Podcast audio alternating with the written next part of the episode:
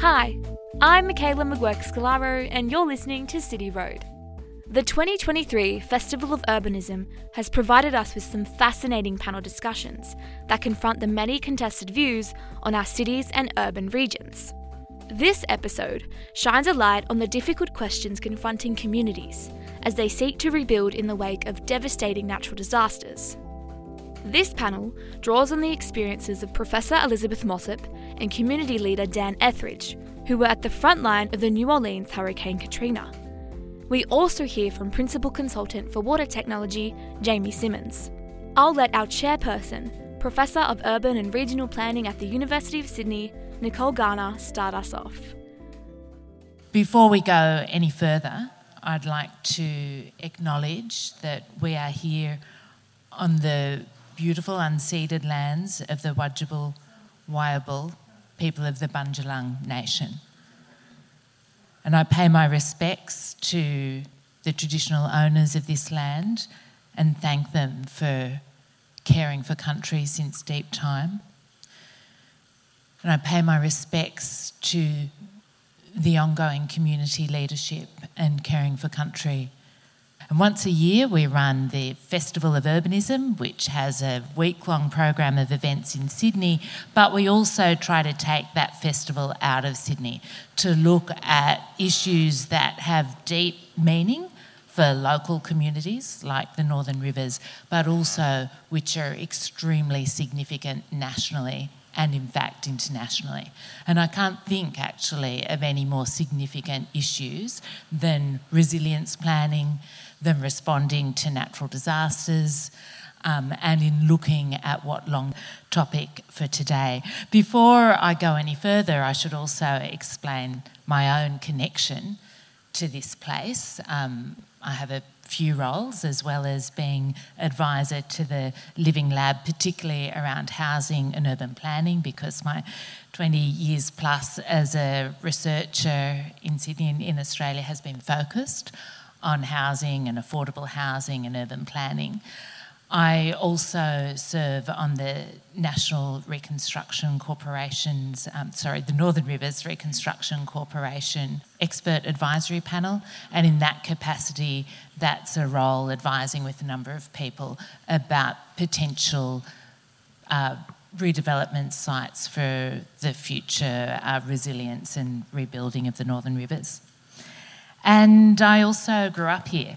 I um, arrived here in March uh, 1974, which might ring a bell for some people. It was actually the eve of the 74 flood. My family arrived at Lismore City Caravan Park. We didn't have time to put the annex up before we were hightailing it to Ballina and then Brisbane, and eventually, about 12 months later, we moved back to the Lismore City Caravan Park and spent the next five years actually. You know, there was a there were a lot of floods between 74 and 79, which is when my family um, moved to Goonellabah. So, having explained a little bit about myself, why are we here in Lismore then talking about New Orleans and not talking at this point in time this afternoon about Lismore?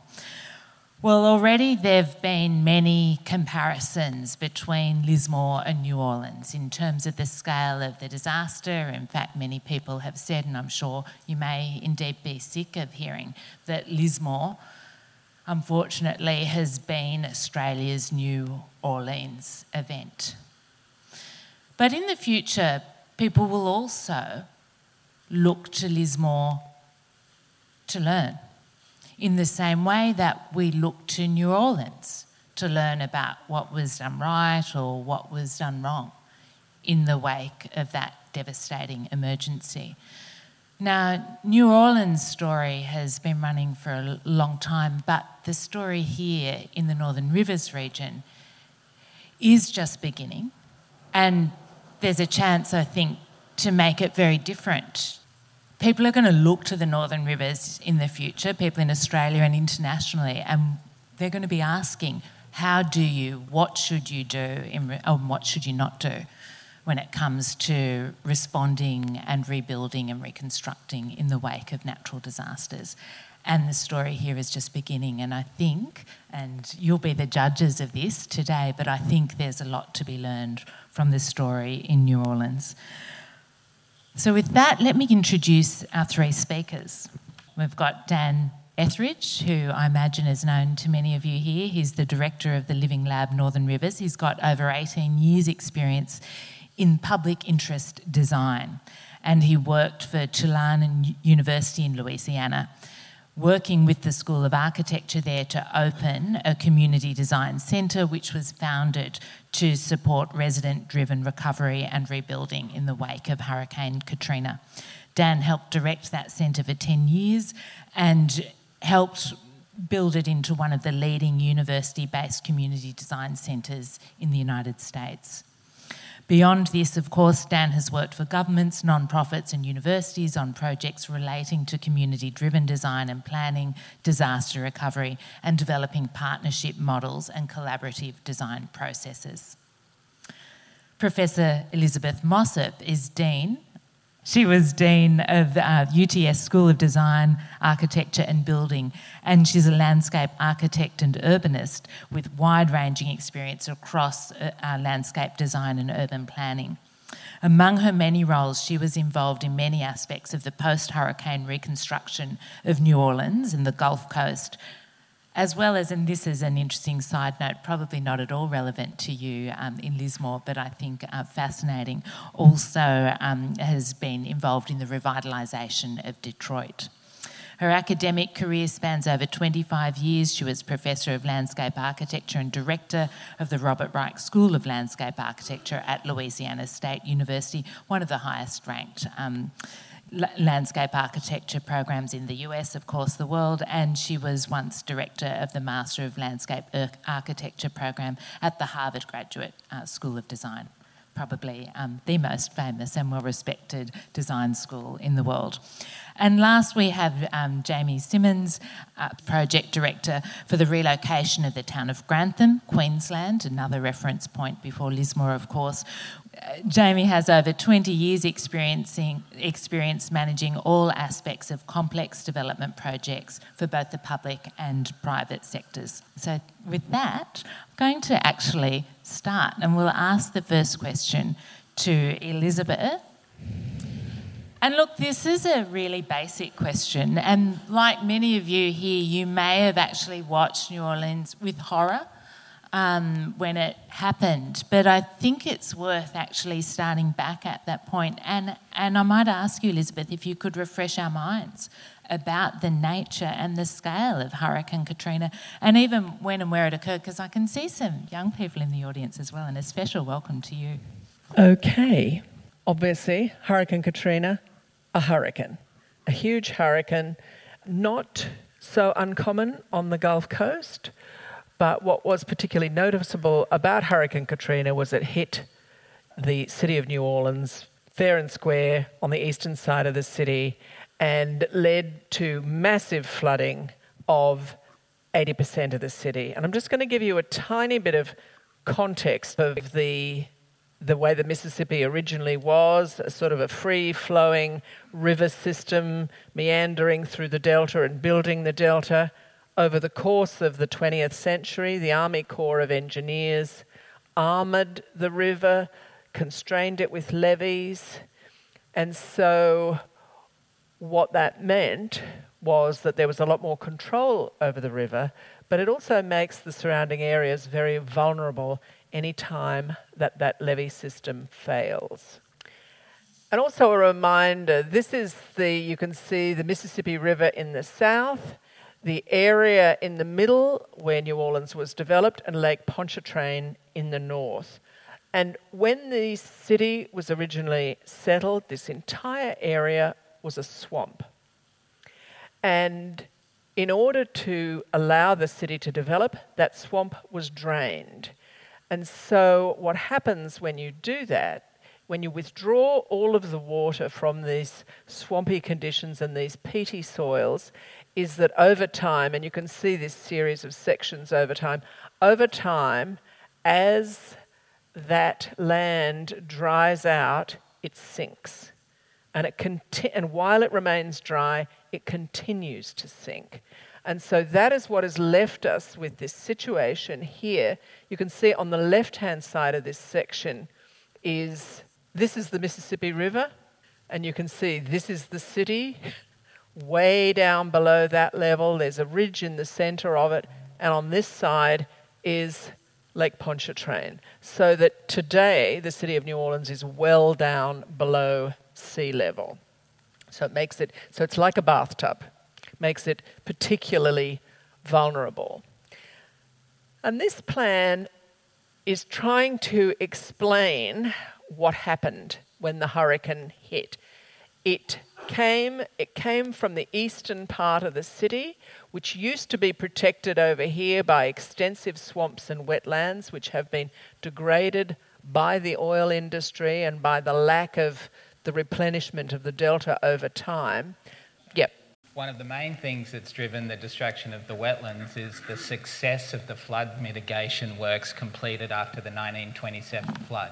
So, the Mississippi River flooding used to be the main source of worry for the city after the large flood in 1927. They actually fixed that problem and, in doing so, disconnected the river from the floodplain causing the loss of the wetlands and making New Orleans now extremely vulnerable to hurricanes coming off the Gulf. And that's an important point that this was driven by a very successful flood mitigation program after the 1927 flood. Yep. The winds, the storm surge coming in from the east, overtopping the levees through here. You also have same kind of thing circling around coming down from Lake Pontchartrain. And so you have all of these levees along here overtopped by water, and you have the lake levees also overtopped. You have stormwater pushing into the city in, through all of these canals.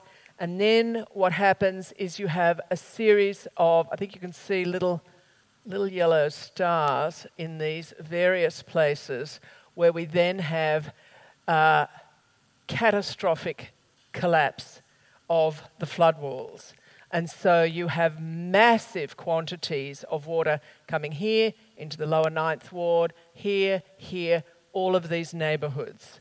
And so over the course of that night, that entire bathtub that we saw in section fills up with water. And you can see here these deepest areas had over 10 feet, uh, but uh, you know, only these areas that you see in the beige were not flooded. And interestingly, you'll see that's the area along the Mississippi River where you have that natural levee. So that's the, this is in fact the highest part of the city. Lowest parts here and down here and down in the in the bottom of the bowl. So the important thing to remember about this, it wasn't the hurricane that caused the catastrophic damage. The actual disaster is a human created disaster. The disaster was the failure of the levee system. As a matter of fact, they're like, this is, a, this is the federal levee failure disaster and not a natural disaster. There is, that's a point made passionately in the city. And it's really important to remember about so many of these natural disasters is that they are the result, we, we, we create them over the decades that, that come before them. You know, the series of, of things that make these disasters so terrible are things that are very often that we have created over a long time of political decisions or land management, uh, or in this case, corruption shonky construction, etc. And so here you can see just a description of what happens with the overtopping of those, uh, of those walls along the, the river that was better protected, and then down here in the bottom of the bowl. And that water sat there for more than six weeks. Because the other thing that failed was all of the city's pumping infrastructure, because all of the pumping infrastructure was at ground level. So, of course, it was the first thing to go, filled up with water, and then there was no way of getting the water out of the city because gravity is not on your side when you're below sea level. As a landscape architect, it took me so long to get my head around this the fact that gravity wasn't ever going to help you to get rid of the water. So, um, this is just a reminder. I'm sure those of you that are old enough saw the kinds of, of images of what was going on in New Orleans. The scenes of absolutely desperate people, unable to get out of the city. There was no mandatory evacuation. There's very little public transport here. People without cars did not have the means to evacuate. The city also had a tradition of not evacuating. Instead of having hurricane parties where you would stock up on liquor and lock yourselves in the house and have a great big party, which is fine, provided the hurricane doesn't actually actually hit. So you know, these are not things that you expect to see in the richest country on earth. Barges from the canals in neighbourhoods, and just catastrophic devastation. In some of these neighbourhoods, nothing bigger than matchsticks was left of people's houses. So, you know, those of you, you know, who are very sort of familiar with what happened here, you know, a lot of, a lot of parallels. These are the buses that were not used to evacuate the population sitting there in the floodwaters. And this, these horrible mold infested refrigerators are starting to give you some idea of the kind of scale of, of the impact. I, I can almost smell it again just looking at that picture. Yeah. Yeah. Relatively quickly, uh, once the floodwaters were gone, and that took varying amounts of time in different parts of the city. Uh, started to see demolition crews coming in. From very early on, there were some really significant political issues that began to surface. Um, some quite controversial decisions were made, for example, to demolish all of the city's public housing. Do you want to talk about that? Yeah, so the rates of household income than the state and national average. It, it's always been a working class blue collar city with high rates of poverty, which means people that were impacted off, you know, typically had less resources to help themselves. We had a very large population living in public housing. Most of those concentrated in what they called the Big Four, the four largest public housing developments. These housed approximately 6,000 families, so these are large developments. Um, they were known as, by people outside of them, as places of crime, of desperation, of horror. Um, and to the people that living inside of them, those things, but also the only community they have. They, in the absence of other services, took care of each other. So it was a complicated situation. So, and this is a theme that comes up with Katrina, and I'm sure you will talk about it a little bit later. But uh, after the disaster, there was the opportunity to try whatever the new idea was at the time. And so, with public housing, it was a program called Hope Six, which was really create. It was replacing 100% public housing in the development with a mixed use development, mixed income, sorry. So federal government subsidising developers to come in and replace that housing, only a portion of which was to go back to public housing residents. And the public housing residents were given vouchers to go be subsidised in other places. Um, this was very controversial. We can talk about it a little more later, but essentially what it meant in the short term was that at least six at least 6,000 families were looking at not only their home being literally demolished, and in many cases, I'll say these were very well made buildings that were a lot of well made arguments that they could be repaired quite quickly and easily. We'll put that one aside. But it's at least 10 years till these housing developments were rebuilt. So you know, you can imagine the kind of impact that had on pe- people.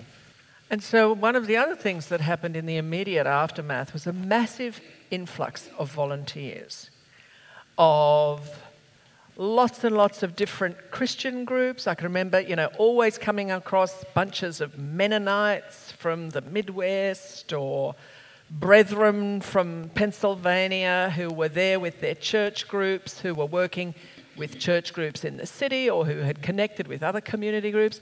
Lots and lots of young people volunteering to come in. Um, huge amount of energy coming into this, uh, coming into this city, particularly around the sort of uh, demolition and, and cleanup work. Uh, one of the other things, I just thought placing this in, in context, you can see New Orleans is here. You can see how vulnerable it is, this eastern side. So, this is a map of the predicted land loss across the delta to 2050, and that all happened.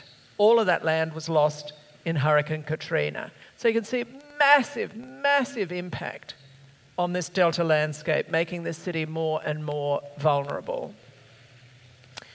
The other thing that happened, you, you, might, you might remember, there was very little action on the part of the federal government. George W.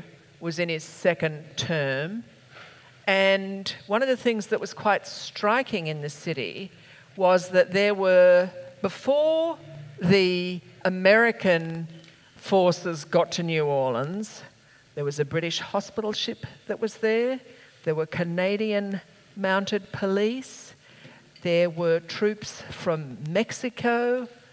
All of those people got to the city to help in the disaster before anything was, was mobilized in, in the US. So one can't help being somewhat suspicious. When it was going on at the time and everyone was saying, oh, it's a conspiracy, it's a conspiracy, and I'm thinking, oh, that's crazy talk. I came to believe, yes, it was a conspiracy, in fact, to try to disperse much of the New Orleans population because New Orleans remained one of the only Democrat voting blocs in the South, which had turned massively Republican in the 10 years before this. And what you can see here is what happened to that, public, to that population. This massive, because the city was closed, because people couldn't return to their neighbourhoods, they dispersed over much of the, much of the, um, much of the US to find safe accommodation, to find jobs, to put their kids in school. They went to do those things, Elizabeth just said, but not necessarily by choice. Yes, you couldn't be in New Orleans, but if you didn't have resources to take care of yourself, you were given a one way ticket somewhere. I've personally heard dozens of stories of people saying, I didn't know where I was going till the pilot announced where we just landed. There's a social service provider meeting people at the plane, and that's it. And a lot of those people have never come back. And nearly all of these people are low income African Americans that made up the majority of the city. And so the conspiracy theory is also sitting on the back of consistent structural racism in the South for the preceding 300 years. So there was plenty of good evidence for why you might go in a conspiracy direction. Well, the population of the city at the time of Katrina was around 460,000, and as of uh, I think it was January 2007, so about 18 months later, it was still at about a third of that. So over 80% of the population was like this, and it took about 12 years to get back to the pre-Katrina population. And that number refers to the city of New Orleans, yeah. which is the central city. It's actually a city of over a million people. They count people differently in yeah. America, so it's yeah. the, the urbanized part of the city, not the suburbs. And then um, very soon, after the disaster, within three, four, five months, we started to see a lot of a lot of planning activity. I would say, not by the government. So we had seen massive failure, as I mentioned, at the federal government. Also, I would say at the level of the state government, and particularly at the level of the of the city government. Um, and so this kind of vacuum led to many, many groups coming in to do plans for the city. Not sure if we're starting to see any parallels here yet, But, and I just, because I was going through the, my archives, you know, sort of in thinking about this, I came across a whole series of these different plans. This is a rebuilding plan from the Urban Land Institute. And one of the things you'll see in these, in these plans is a differentiation between these very lowest lying areas the areas that are most robust, and then these hatched areas that are sort of in between. So, this is a sort of a, a, a professional body doing this work.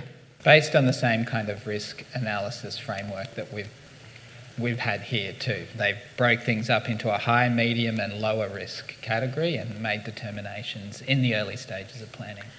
This was part of a, a plan called the Bring New Orleans Back plan that was developed under the auspices of the city. A, a, a wide group of local experts and stakeholders were assembled to develop this plan.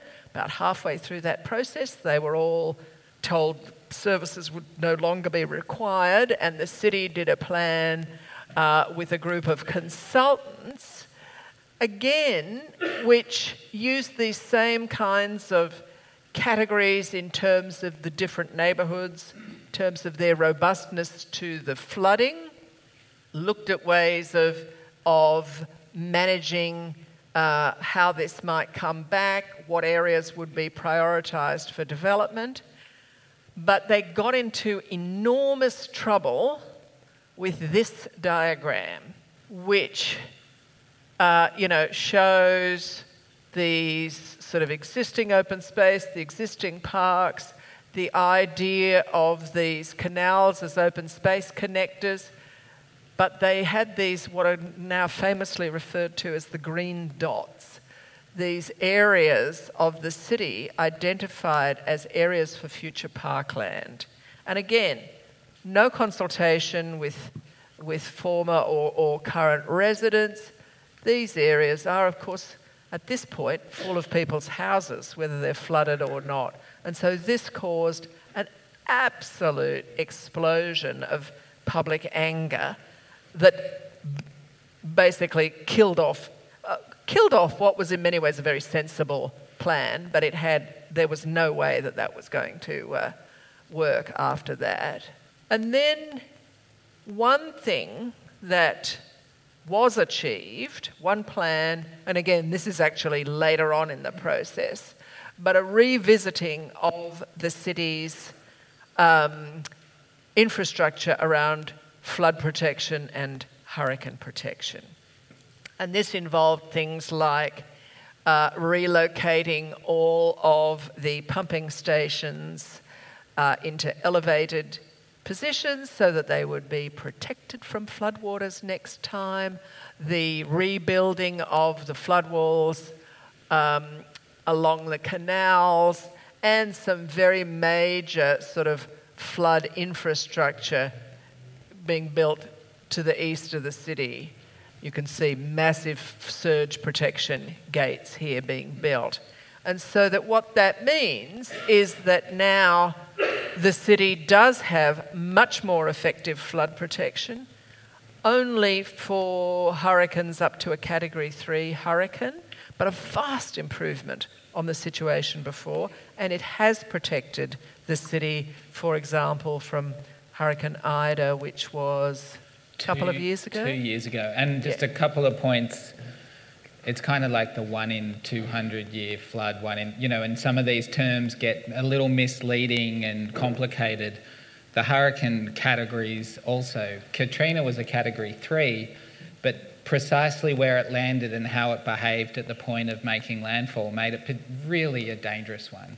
Hurricane Ida, which is the first test this system got, this system cost $14 billion to build and was finished I think about 2017 or so. It took more than 10 years. Um, so Hurricane Ida was a category five, but was moving a bit faster, came at a slightly different, provided a really excellent test. There were plenty of nervous people at the US Army Corps of Engineers that built this system. But this system stood tall, very little flood impacts, And it was at that point they realised they didn't actually upgrade the electrical or water infrastructure, and both of those failed massively. So now they've turned their attention to those. But it, this just got its first real test, and actually business councils came out saying New Orleans will always be open for business. We've solved the problem after Hurricane Ida. So this that was a big day. And then I just thought I would mention another plan that was done. Like a lot of the post Katrina planning, this was done with philanthropic money. And this was a big consortium of, of consultants from New Orleans and the Gulf Coast, from around the US and from the Netherlands, developed what was called the Greater New Orleans Urban Water Plan. And this was a very interesting piece of work in this kind of space that we think about now of this kind of multifunctional blue green infrastructure. People sometimes talk about sponge cities. So it's thinking about all of the infrastructure in this city, how it can all be purposed to make the city more robust to future floods. How can we redesign this place to let the water in without it causing loss of life and damage to people's properties. So, what are the things that we can do to find a way of, of living with water? And so it involved um, significant changes to the stormwater system and the pumping system to make it more rational.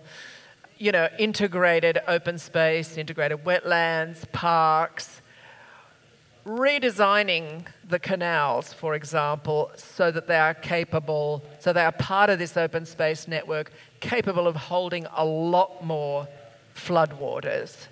And then some, you know, and then into the detailed design of what might happen in neighbourhoods, canals, streets, the redesign of all streets to hold water. So while it wasn't publicly funded, some of these projects, there's been a lot of, it's been very influential. Quite a lot of this work has, well, some of this work has been done, hasn't been done on that kind of broad integrated scale that it should be. And I'll just jump in on the water plan in the spirit of places around the world learning from each other, like we're here today. That was sort of termed the Dutch dialogues, or built on the back of a partnership with engineers, really the Dutch government, um, yeah. supporting of flood mitigation and drainage infrastructure and bringing them over to work. And interestingly, they were like, we're more than happy to come because after the 1950s northern North Sea storms came in and decimated the Netherlands, New Orleans was actually the leading light in urban stormwater management in the world. So they actually came and learned a lot of engineers in in our city who you know went back and forth. So there is this history of exchange between places that are dealing with these kinds of these kinds of things. So I should say the city did eventually come to the party with, with what was called the Unified New Orleans Plan, which was not especially visionary, uh, not especially effective, but it was a plan. Um, one of the many issues sort of around what happened in this city was around these questions about should people be allowed to come back? Should there be parts of the city that were not redeveloped? What happened in this kind of maelstrom of, of, little control and after the Green Dots fiasco was that everybody was able to come back and rebuild wherever they liked, no matter what the vulnerability of those places was. And they, they had a plan that is not unlike the proposals here that was called. Well, the Road Home program, yeah. the equivalent of the Resilient Homes program, except you've got to remember that about 85% of the housing stock was eligible for this program in New Orleans. And also that in the US, the federal government is the insurer of last resort. yeah. So that even people who lived in the bottom of the bowl or in the lower ninth ward could insure their what you would think would be uninsurable houses already. So that yeah, there's a publicly backed flood program by FEMA, the equivalent of our NEMA, that actually underwrote flood insurance and made it affordable for everyone. So interesting I'm, idea. I'm conscious of the fact that we're at the end of our time. This is just a reminder that, that you know, what ended up was a city that was whiter, generally whiter and older and richer than the city had been before. So, quite significant structural population change as a result of this. But I'm going to hand back to uh, Nicole. Well, very reluctantly, because I was absolutely um, on the edge of my chair, literally, um, listening to that. And I've, I picked up some of the key decisions that were being made as you went through, um, and I gather one of the things that was on the table and then seemed to be sort of, I guess, not. Um, there wasn't a fixed position at the end of the day. Was this question around retreat versus, you know, rebuilding in place in a more resilient way? Would one of the two of you like to comment on that? Well, first off, New Orleans is in the lower Mississippi River Delta. If you were going to go to the equivalent of high ground afforded to us locally, you'd have to go 300 kilometres. So relocating out of harm's way isn't really an option. So it was either rebuild it or abandon it. Um, then, secondary to that, there are, there's this question of strategically not rebuilding in the most at risk places. And um, what you have is a low income African American population living in all of the, the most at risk places. So, most disempowered in the, political, in the political process. But against the backdrop of the event that was Katrina and the rest of the world seeing this inequity playing out on their TV screens, was absolutely political poison. So, no leader of any political party was willing to speak up around limiting where people might rebuild. Um, and, and, and, largely very low income African American communities, but significantly in some of the most at risk areas, the wealthiest African American communities as well. Yeah, around places like Gentilly yeah. and, uh, you know, some of the New Orleans East. But anyway, so it was completely politically toxic. You could not have that conversation about whether the city should change its footprint. And I'll add as an anecdote to that if it wasn't strange enough already, Brad Pitt and Angelina Jolie came to town and said, We're going to rebuild in the most challenged spot. And that way, we've shown it can be done and it absolutely will get done. So they hired 14 famous architects to design custom houses for low income people. It was all very wonderful. Um, but they've just I, this, I'm going to sound so cynical. There was a lot, you know, they were trying to do the right thing.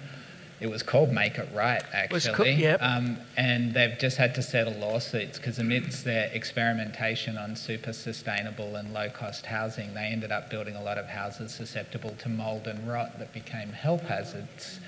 Um, but I should also say it's an object-less project ever. So much political grandstanding famous architects lending their names to things. It was obviously, I mean, people filled with idealism. It had train wreck written all over it from day one, and and just the and, and so many people jumping on the bandwagon because they wanted to be in something with Brad Pitt. Such a waste of money, such a waste of energy. And the thing is, they couldn't persuade anyone they couldn't persuade anybody from the lower ninth ward to move into these stupid houses at the end of it. I mean, they were, ha- in, in, in, in many instances, they were housing, you know, lovely college students from the west coast who'd come to be part of, you know, the renaissance of the lower ninth ward. I mean, anyway. I'm interrupting because I sense this could be a very, very interesting discussion. But, Drove me um, crazy, let's, clearly. Let's, let's, keep to the um, agenda. So I, am going to pick you up on it. We've, I've picked up two programs, I think. We've heard about the public housing redevelopment one, which became a mixed income project, picked up part of the sort of wider move in the US, and there are definitely parallels here in Australia around, you know, mixed income redevelopment of public housing. Then the road home. Am I right that the road home program that you're talking about was like a buyback? Just clarify Yeah, that. it had three components to it. The first was it provided repairs if you wanted to stay. The second was if you wanted to sell it but remain living in the state, because it was a state program, you got up to the cap. In both cases, the cap was $150,000. I'll contextualise that in a minute. And the third option was that if you'd had enough of the state of Louisiana, you would get up to a maximum of 60% of 100,000. So if you wanted to cash out of the state, they gave you a little bit. Now remember, that doesn't sound like much money. One, housing is significantly cheaper than it is over here, there, but two, it's still not enough money. Two, we had the national flood in insurance program. So to a lot of people, they didn't even need the full 150 to make the gap to make them whole. And so that's how that system worked. For a sense of scale, I know we've been talking about there were 2,000 properties promised, then it went down to 1,000. It was about 130,000 properties were approved for assistance in the three, the three streams. They spent over $10 billion. Uh, the vast majority were repair in place. Repair in place, okay. And look, the last um, program I want to pick you up on is in relation to schools. Can you tell us very briefly, you know, was there an impact? I mean, I went to Trinity. Um, it's amazing to see Trinity and other schools now on Southern Cross University campus. But Dan's got some Yeah. numbers about the schools. Yeah, so, well, Elizabeth is right. It was massively underfunded. Um, can't go into American urban history, but around issues of white flight and white people leaving the inner cities, leaving lower income, non white population bases coming into schools who were only funded by the tax base, which is all of a sudden gone. So you ended up with hardworking teachers in really challenging environments. That was the situation before Katrina. Um, and there were 126 schools. I looked this up this morning to get my numbers right. So essentially, um, the state took over the school, the local public school district. It's run at the local government level. So they took over 108 of 126 schools. Um, uh, there were only five others that could get running in any sense, and they were deemed to be left in, you know, the, the local school board could keep running them. They were the best performing schools. But regardless, and, and I think to your point a bit, um, the facilities issue is really the big one, and it gets uh, the slide that was up here earlier. We're getting older. There was nowhere for young people to go to school. 126 school buildings, 112 of them deemed unin, uninhabitable and unrepairable. So you think, where, where do people go to school? So my son, who's 14, has been at the same school since kindy. He's been in five different buildings. Only one of them actually a school building. No, there were two, but th- that first one there were three different schools in the one school building, and it was an active construction site. My daughter went to school in a shipping container Yeah. with Brad and Angelina's kids, I should say. So the the school, what happened in the school, and, and I think this is a point I was getting to a little bit with the public housing, is against this backdrop um, that basically the policymakers are going to experiment on the city with what they think is the best idea of the day. That's me just being very direct about what I think it is. I'm with the best of in, with the best of intentions for the most part. But the model of um, reforming public education was to do what are called charter schools, where a group of citizens, or in some case a non-profit organisation with some local community input, actually puts together a proposal, a five-year proposal for a public school that includes. I'm going like this because charters are documents and they're about that thick. Um, and they have budgets, and if it's reviewed, and if you're deemed like that's a good proposal, they'll give you the public budget to run that to run that school. Then they recruit a bunch of 18-year-olds that just want to change the world, and so basically we had no teachers union left in place. We had a group of really young ID system to teach a bunch of really traumatized kids with no classrooms. It, it, was, and that was really the scenario for 10 years before they were able to catch up with the infrastructure. Now, I will say, some of the result, they've been doing this for long enough to get some results on this. I'm not lambasting this because pre Katrina, the education system was unacceptable 100%. No one was arguing that a major intervention was needed. Um, it was a shame they had to do it all at once under these traumatic circum- circumstances.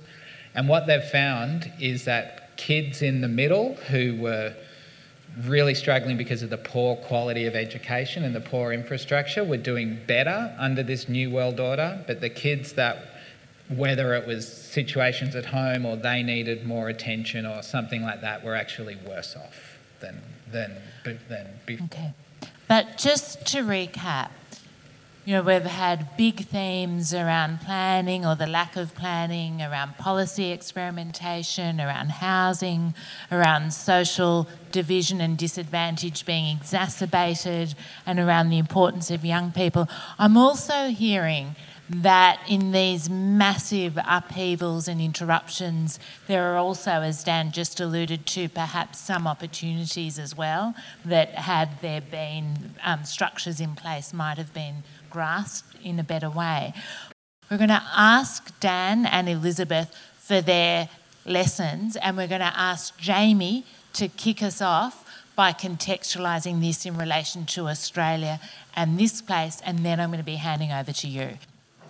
And this is just a way of allowing um, Dan and Elizabeth to reflect a little bit on, you know, what they've already talked about. If I could ask you, and I might start with you, Dan, for maybe one lesson that you want to leave us with so far from, um, you know, that incredible experience of being at the front line in New Orleans. Sure, and I'm glad for this because I realised I was like, oh, we've just told a pretty grim story, but a lot of wonderful, beautiful things happened and continue to happen out of this.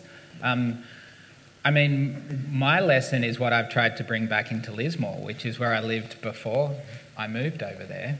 Um, and that is the fundamental Im- importance of connecting local knowledge to technical expertise. And that the, the most successful outcomes came out of dialogues where that was not only like a table was set and people could come and have that chat, but was actually supported to keep working on it. And in Katrina, what was shown through the myriad planning processes, Elizabeth, she only put a couple of them up, there were a lot more. Um, so many of them are privileged technical expertise, and it was kind of token community. Um, and the best outcomes come when local knowledge is really valued like technical expertise. We need both of those things, and we need to su- a place and structures to support them working together effectively over a longer period. I'm not, I'm not talking about a community engagement budget per project. I'm talking about it as a way of working. And it was the neighbourhood associations and local and state government agency partners that set up those systems that ultimately had the best, the best outcomes. And I will say she gets mixed reviews in New Orleans, but the current mayor was a community leader of a neighbourhood association called Broadmoor. That was one of those leading community groups after Hurricane Katrina. She rose through the ranks and is now mayor. So that's my one takeaway. Elizabeth, what's your lesson? I think, you know, without discounting the fact that these events have terrible, terrible impacts on people and long lasting um, trauma associated with them, I think the important thing to remember is in the aftermath, there is a tremendous opportunity to do things differently particularly when the impact has been as severe as it has been in this region, I think this is an opportunity to build back better, to try to create communities that are going to be able to live in a more robust and sustainable way going forward. Thanks, Elizabeth. So let's move now to Jamie um, and remember I've introduced introduced Jamie already. He's got an extraordinary range of experience, particularly um, in Australia. So I want to ask you to draw on that experience in other parts of Australia with flood events and possibly other natural disasters as well. How does the Australian experience more widely echo, or is it different to what we've just heard about in relation to New Orleans? Uh, well, I think it's certainly a bit of both, really. Um, as you can tell from my accent, uh, I grew up in the States, um, not in New Orleans, but uh, up in Redneck, New York. And, uh, you know, culturally, Australia and America aren't really all that different. I mean, there's a lot of differences, I suppose, but um, culturally, we kind of all look and feel the same, I suppose.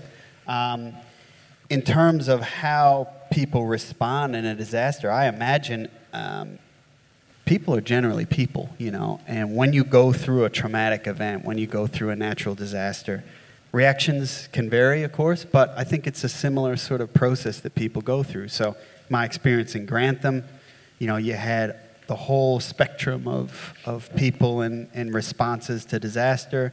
I can remember moments where um, one minute someone's throwing a beer can at me, and the next minute they're crying on my shoulder. You know, it, it, it's, it's that type of trauma that affects people, and I think that's probably universal, uh, would be my, my guess. Um, so, how do the responses differ? I think in Australia, we have a system that is probably uh, maybe a little bit more streamlined, a little bit more transparent. America is a very complex political uh, situation, and these guys can speak to it a lot more than I. Um, I specifically remember with Hurricane Katrina, I was in Australia, living in Australia at the time. Um, it just spoke to racism to me, you know, institutionalized racism. And I grew up in redneck America where racism was alive and well. So um, I think you have those cultural, it's not to say racism doesn't exist here, it certainly does, but in America you have so many cultural layers to it um, that make it more complex. Um, but you've also got here a, a, simpler sort of system. In America, you've got sometimes four or five different layers of government, all with different views and different ideas. Um, here, you've got a little bit less, a little bit more streamlined. So, my experience is um, I think Australia and New Zealand as well are best placed around the world for dealing with disasters. I think we are well positioned. Um, I asked Dan and Elizabeth for them to draw out a lesson each from the New Orleans experience. I'd invite you, um, Jamie, to do the same. Give us a lesson from what you've heard from what Dan and Elizabeth have said, and maybe also give us a lesson from Grantham as well. Mm. Um, certainly, Dan and Elizabeth's comments, I can, I can certainly agree with. Lo- local lead and local knowledge is so important. But if there's one standout for me, and, and they probably touched on it, leadership. You know, you talk about Hurricane Katrina and politics and all this sort of thing. Nobody willing to stand up and say what's right or lead a drive a bus, as, as we say. You know, no one there to drive the bus. If no one's driving the bus, nobody's going anywhere. Um, to me, leadership in my experience in Grantham was it was so vital. You, you had to have someone or people willing to sort of put their neck out there and say, this is the direction we need to head, and come hell or high water, that's what we're going to do. Um, everybody, you know, you can go on to Facebook or Snapchat, everybody's got a meme about leadership, you know, what it means and all this sort of thing. To me, it's as simple as someone who can stand up there and say, okay, this is our problem. We got three solutions, none of them are particularly good. Um, we're going to go with option B and let's go. Let's rock and roll. And if you start heading down option B and you realize this option sucks, don't be afraid to pivot. You know, don't be afraid to make changes as you go because you're never going to know until you start heading down that path. One of the one of the big problems I see in disaster recovery eh, around the world, but in Australia as well, is indecision. You know, you, you can't be in a situation where no decisions are being made. You're better off making the wrong decision um, than making no decision at all. And that's my thoughts on, on leadership. So if there's one kind of takeaway that hasn't been covered, I think leadership. Someone's got to drive the bus at the end of the day. Yeah, and I think that's a really interesting observation as well about not being afraid to change direction or to change what you're doing if new information emerges or you realise it's not working. Yeah, that's um, that's fascinating. Now, look, we've we've had four or five questions that have been submitted potentially by people who are here in this room, but certainly submitted ahead of time. There's a mixture of questions. I'm not sure if we'll get to all of them. Start to put your hand up if you want me to come to you. I've, okay, well. Uh, Jenny, my name is, and Jamie, my question's to you, and I agree entirely, entirely with the things you talk, you're talking about. We are this morning on a wellbeing Zoom that we have fairly regularly. We started the conversation about the second year um, anniversary and how to mark that. We've heard from what's happening, what happened in New Orleans, that it's a long, long process. One of the things that's lacking at the moment, I believe anyway, is communication. The communication from decisions such as from the body you represent, it's crickets. No one's hearing. And one of the great calls that people are saying is, if we're going to relocate and we want everyone here wants Lismore's community to stay strong and stay united, we don't want that disbursement that we've seen in New Orleans, but that is happening. If we want people to stay here, they need to know where they can go. They need land. When on earth are we going to hear the communication on the primary site for relocation or rebuilding? Is there going to be an opportunity for people to move their solid timber homes um, to that site, not just uh, building a new brick and tile. When is communication going to improve? Uh, just to be clear, I don't. I'm not representing NRC. I, I yeah. So I, um, I would love to give you and everyone an answer to that, but I don't know. It's, it's not, I'm not responsible for that. I'm a consultant that provides advice and support. That's not me abdicating any responsibility or leadership, like I've said. But you're absolutely correct. So I don't disagree with the thing you're saying. People should know what to expect and what's happening and what's around the corner. Now, can government provide those answers? Uh, sometimes they can, sometimes they can't. I don't know uh, the decision making process in the, in the RA at the moment around that. But, you know, the, the Grantham experience for me, we, we told people in the community that we were going to move them there about a month after the flood. You know, and, and what that did is that galvanized the community. That makes a big difference with the psyche. Now, it wasn't so much that I want to be there in six months. It was, I know where I'm going so I can get through the next day okay. And I've got things to do. I can think about planning. I can think about what I'm going to do with my house, and I can think about my family. That's what it really is. So rest assured, when I get asked what I think uh, by the powers that be, that's exactly what I say to them. You know, I, I say, people need to just have certainty about where they're going to go. They don't need a home tomorrow, although they would like one. Um, they just need to understand whether tomorrow is going to be better than today. That's the problem. Thanks, Jamie. Um, hi, my name's Georgie. Um, I'm not sure who this is best um, directed at on the panel, but I wanted to draw some comparisons to the UK. My accent probably gives that away. And uh, whilst I was last back there, I, I um, took up a new interest in regenerative agriculture, and I found myself reading a book by James Rebanks. I don't know if anyone's heard about him, but he um, wrote about the 2000, I think it was around 2015, whole villages were swept away in the UK, specifically uh, around the Lake District and, and north of UK. And he shed a light on the responsibility that farmers have actually to, um, to help rewild rivers and look at the degradation that farmers have been doing to natural tributaries, which actually resulted in a lot of this huge amount of water suddenly flowing through villages and, and washing them away. And um, from my reading uh, in this area, it seems to be a conversation that just hasn't been had yet. Uh, I, and I might have missed something, but I wanted to know if we were talking to farmers and looking at the agricultural sector on how we could be potentially avoiding these situations a little bit in the future.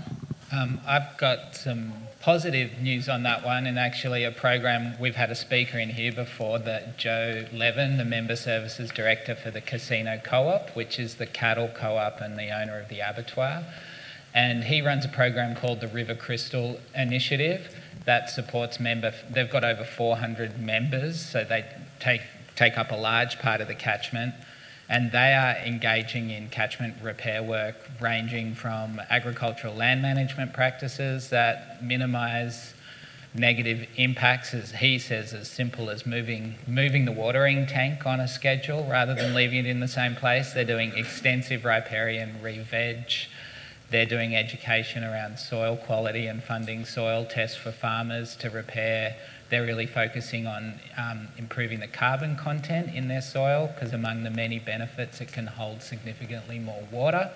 So we actually are lucky that we have a really engaged agricultural sector in the cattle in the cattle sector but a lot of groups are actually coming together realizing their shared their shared goals um, so this is this is an an area where I think the solutions are very well understood. Uh, there is some very good work going on with a range of different community based groups uh, across this region. I think the issues, you know, the, the, the need is for things that can operate at the regional scale, a way of bringing these things together and trying to fund broader scale work to really start to have impact. The difficulty is with that that it's on a different kind of time scale to trying to think about more immediate questions of flood mitigation, but you have to look at all of the issues to do with land management across the catchment to try to to address these issues in the biggest way to have the greatest impact over time. Hello, uh, my name's Trev. Um, I live in South Lismore, so my place flooded, and um, um, I also got told by the NRCC that uh, that you know we wouldn't be getting anything from them. I've also been told by my insurance company that we don't want to insure you anymore, but that's actually not the really real question I'm asking. But because before the, the state government came here, before the NRC came here, there were dreams and visions that people were talking about. They wanted to see their houses relocated, and, and we saw little groups appear and stuff. After they came here, we stopped doing that and we waited uh, because we were waiting for answers. Um, we still haven't been spoken to or asked what it is that we would like, even if it's some of the really simple things. And I'm wondering if you can give us some tips on how we can get that process to happen. I mean, I think it's, it's easy to stand here and, and say it, and it would need some technical resources, I know, but I, I don't think we should be waiting for a centralised planning process. I think, I think that energy that you talked about, and people stopped because we were told there was going to be a centralised planning process. Um, I think it's time to get started again. And actually, in New Orleans, literally these plans, as Elizabeth said, it was called the Unified New Orleans Plan, because this organic upwelling of plans had legitimacy. They got far enough down the road that they had to come and put their arms around all of them. And all of the people involved in those planning processes were central in the Unified New Orleans plan. And so I'm cognizant I'm telling you that the burden's back on you guys and you go and work, but that's how it worked in New Orleans. And in the end, uh, the, the state government had to put their arms around all of those plans and incorporate them, or there was no legitimate plan. And so I think people need, I think we all need to start planning. Yeah. And I do think that being very clear about what it is that you're looking for is going to serve serve you well if the mechanics of, of government do start to actually operate in a way that might support you into the future. Hi there. Like, my name's Darren Williams, and this is a couple of my daughters here, and we went through the flood too. You know, we had 1.8 meters in the house. You know, first time in the house, of course. You know, but um, you know, I'm a good canoeist, And so I was able to get to like the railway line, which was, you know, like well above, well, it ended up being knee high above, you know, the railway line. But the railway line seems like such a, like an important part of like an evacuation island and the highest points. And, you know, we, we could be building, I think, something on top of those lines, you know, like to, to get, you know, people in because, you know, I was off, you know, like ferrying neighbors back and forth to the, um, the railway line. And again, you know, like waiting for this NRC back, you know, buyback. You know, like I've got a buyback but then, you know, like it said, that the Resilient Lands program is supposed to be, and you know, rolling out in parallel with it, and it, it's not happening. You know, and it's the time frames just seem to be more and more. And I wondered with your New Orleans, like whether they were given a choice you know, you said there was about three different mm-hmm. streams. Were they mm. allocated streams, or you? No, it was different. So to answer that part of the question, uh, the three streams of the Road Home program, you got to choose which one you you wanted. So you could choose to stay in place and get resources to rebuild, or you could choose to leave within the state or outside of the state. So it was much less prescriptive in terms of maps or areas or, or anything like that. It was much more of a kind of a free for all.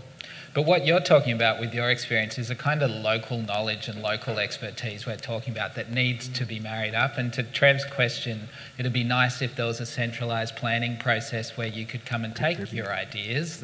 That's uh, what people did in New Orleans was get together and just come up with really rudimentary plans that they were able to bring forward with credibility because they were actually rooted in local people. So there was a credibility that no technocrat could have, you know? And the technical plans had credibility too. I, I want my city shaped by someone who went to school for at least 10 years thinking about that. But it's both of those things, you know? Thanks very much for all you've said today. I've enjoyed every moment of it and sort of a bit jaw dropping at times just to hear such honesty coming. Um, the, I'm trying to pull my thoughts together without detracting from what's happening in Lismore, but what's ringing alarm bells for me is that we're always working on the end of the crisis, while we actually, where I live, all of the swamplands, all of the wetlands have been drained. They have dropped below sea level. They actually flooded in the last one and came under people's houses. And now we're going to build on it. So, you know, I, I heard what you said about corruption and about decisions being made in, in um, it wasn't Cyclone uh, Hurricane Katrina's fault. And because, you know, of the Lismore experience and, and, you know, working here and having lived here and friends here, it's like alarm bells are going off for me where I live. And my house didn't flood last time, but it was that far off the uh, floorboards, and this is Lennox Head. And they have just put out a brand new strategic plan after huge amount of consultation where everyone screamed at them flood mitigation, and it is not even mentioned in the plan. So I guess what I'm trying to, to come from is that it's terrible that we have to keep dealing with the crisis and the trauma of people while decisions and development and all of these still continue to be made when those people that are making those decisions actually know better. Mm-hmm. This is the, you're describing the most frustrating set of, of circumstances, which is, you know, we so often see entrenched interests who have powerful reasons to try to support the status quo or to approach these questions very much in a business as usual way. And that, and I mean, it's particularly hard to understand when you have the evidence right there of what happened five minutes ago. But this is, I, I think that we have to really work with this as a moment of change, and you've got to hold your local politicians to account. And there have to be real consequences for that kind of, of decision making, which is failing to account for these incredibly significant things that are happening right now. Hi, hi. My name's Sarah. Known to a couple of folks. Um, I've just got a really quick question around. I had this same conversation with I think it was Thomas from the Saint Bernard Project, um, which was a huge philanthropic uh, charity organisation that helped with the rebuilds in New, New Orleans. And we spoke about the difference between uh, philanthropic opportunity in Australia uh, with our differing governments, and there's just less money through the university systems. And rather than philanthropic funding, we actually instead people want to privatise. So I just um, you know there's not a there's not really an opportunity for us to have philanthropic funding of projects that are you know imagined through a community process.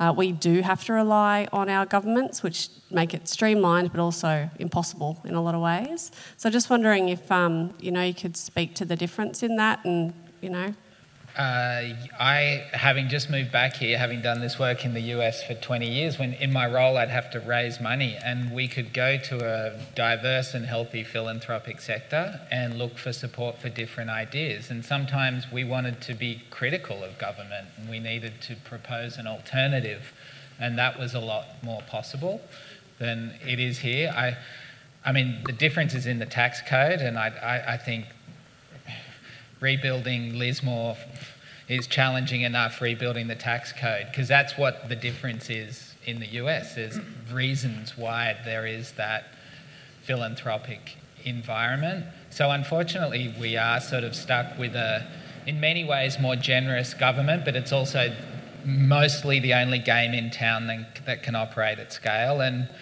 I mean, part of what we're trying to do here is unlock some of that to be a little more community driven. And like I mentioned earlier, not project based, but long term and those kinds of things.